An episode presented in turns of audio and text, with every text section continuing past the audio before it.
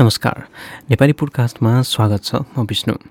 जापानको टोकियोमा जनवरी एघार र बाह्र दुई हजार बिसमा तेस्रो अन्तर्राष्ट्रिय अनेसास च्याप्टर सम्मेलन सम्पन्न भएको छ। यो सम्मेलनमा प्रस्तुत कार्यपत्र जो चाहिँ महेश पौड्यालले प्रस्तुत गर्नुभएको हो। ग्लोबमा नेपाली पहिचानको खोजी एक सैद्धान्तिक विमर्श शीर्षकको कार्यपत्र प्रस्तुत गर्न गइरहेका छौँ। समय विश्वव्यापीकरणको भूमण्डलीकरणको वस्तु वा विचार सामान होस् वा संस्कृति आजको समयमा विश्व मञ्चहरूसम्म देखिने गरी पुर्याउन सकिएन भने पछि पर्छ। पृथ्वी नै एउटा वैश्विक गाउँमा परिणत भइसकेको भनिएको आजको समयमा खुम्चिएको अमूर्त दूरी र फैलिएको इन्टरनेटको पहुँचका कारण सबैलाई आफ्नो पहिचान स्थापित गर्न सजिलो छ भनिएको छ।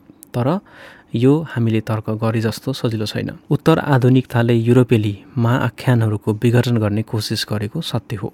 लामो समयसम्म साहित्यिक सांस्कृतिक तथा दार्शनिक विमर्शको केन्द्र रहेको युरोपको उपाधेयतामाथि प्रश्न उठाइएको सत्य हो। अनिवार्य रूपमा युरोपेली हुनु गोरो हुनु पुरुष हुनु इतरलिङ्गी हुनु तथा सबालङ्ग हुनु वैद्यक हुनुका अनिवार्य शर्त मान्दै आएको पश्चिमा चिन्तनमाथि प्रश्न उठेको पनि सत्य हो। फलस्वरूप अयुरोपेलीहरू काला र अन्य जातिका महिलाहरू समलिङ्गी र उभयलिङ्गीहरू तथा शारीरिक रूपले फरक क्षमता भएकाहरू साहित्य तथा संस्कृत संस्कृतिका केन्द्रीय घटना हुने बाटो प्रशस्त भएर पनि आएको पनि सत्य हो। यस परिप्रेक्ष्यमा नेपाली जस्ता गैर पश्चिमा र पछाडि पारिएका संस्कृतिले पनि सजिलै विश्व मञ्चमा आफूलाई चिनाउने मौका र वातावरण पाउनेछन् भन्ने अपेक्षा गर्नु सर्वथा युक्तिसङ्गत भएर आएको पनि सत्य हो। तर पनि विविध अन्य कारणले त्यसो हुन सकेन।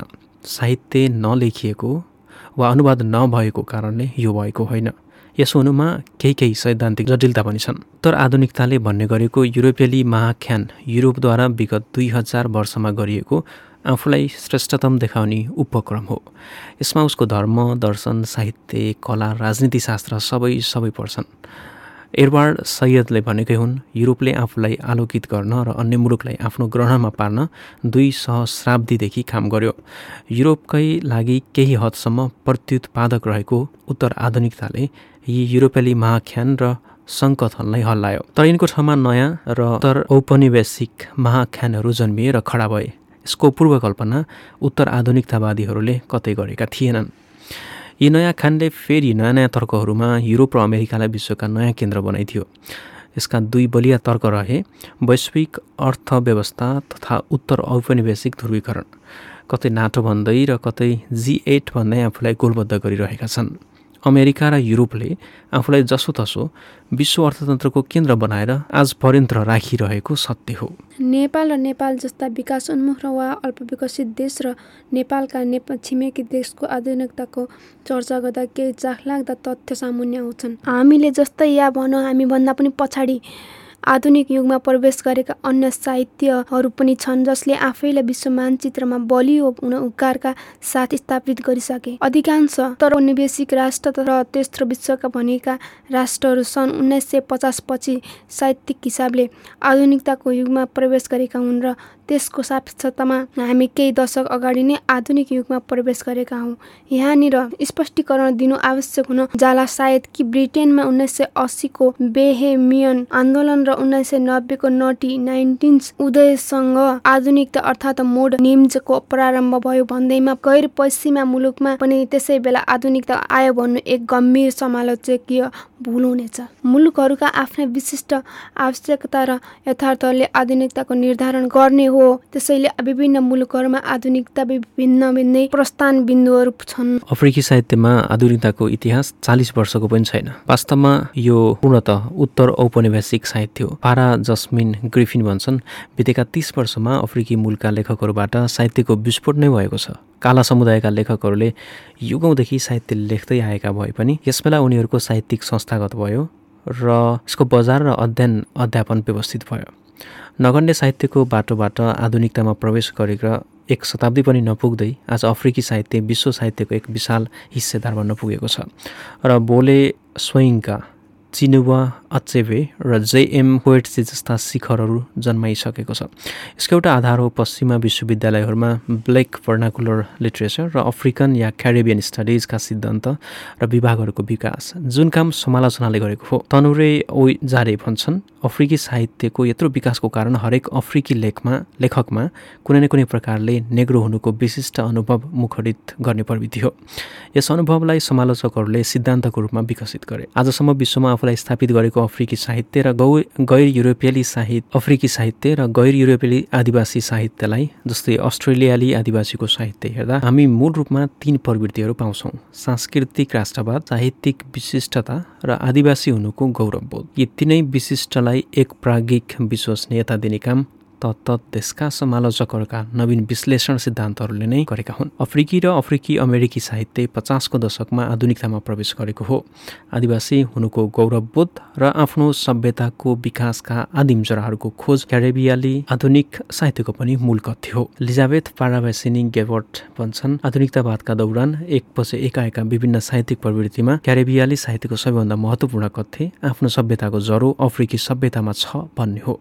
यसबाट डेरेक वाल वालकोट र भलरी ब्लुम जस्ता हस्ती जन्मिए र आफ्नै सभ्यताको गीत गाएर अमर भए। यस लेखले सिद्धान्तको तहमा हामी नेपाली भाषी लेखक समालोचक र सिद्धान्तकारले आगतका दिनमा खेल्न सक्ने ती भूमिकाहरूको परिकल्पना गर्दछ जसले नेपाली साहित्यको अन्तर्राष्ट्रियकरणलाई सहज र आकर्षक ल्याउनेछ साहित्य अध्ययन र चिन्तनको समग्र सिद्धान्तमा केही नयाँ आयामहरू थप्न सक्नेछ। यस्ता केही अपेक्षित भूमिकाहरूलाई यसरी बुदागत रूपमा निम्न अनुसार राखिएको छ। नम्बर एक नेपाली सांस्कृतिक भूगोललाई ज्ञानको एक वैकल्पिक केन्द्रको रूपमा परिभाषित गर्नु। नम्बर दुई गलत दृष्टिबिन्दुहरूलाई चिर्नु। नम्बर तिन आधु वैकल्पिक आधुनिकतालाई नम्बर तिन वैकल्पिक आधुनिकतालाई परिभाषित गर्नु आवश्यक। नम्बर चार वैकल्पिक दक्षिण एसियाको परिकल्पना। नम्बर पाँच विशिष्ट ऐतिहासिक अनुभवहरूको सैद्धान्तिकरण।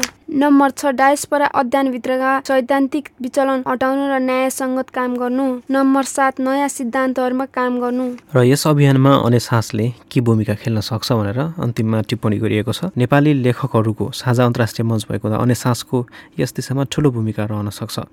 अनेसासले उल्लेख्य कार्य गर्दै आएको छ र माथि उल्लेख गरिएको नयाँ रोडमेप अनुसार यस संस्थाले थप नयाँ काम पनि गर्न सक्छ। र यसमा बुनागत रूपमा लेखिएको छ साहित्य सिर्जना गरेर एक नम्बरमा सिर्जना गरेर र अनुवाद गरेर मात्र पुग्दैन त्यसलाई पृष्ठपोषण गर्ने त्यसै अनुरूपको सैद्धान्तिक धरातल पनि विकास गर्नुपर्छ। त्यसैले यस संस्थाले समय समयमा समालोचना वा सिद्धान्तमाथि घनीभूत छलफल गर्न गराउनु जरुरी छ। दुई नम्बर अन्तर्राष्ट्रिय लेखकहरूलाई जस्तै अनुसन्धानदाता सिद्धान्तकार र समालोचकहरूलाई निश्चित सिद्धान्त वा विषयमा लेख्न लगाउने विद्युत वृत्ति दिने र उक्त विषयलाई छाप्ने र प्रवर्धन गर्ने काम गर्नु जरुरी छ।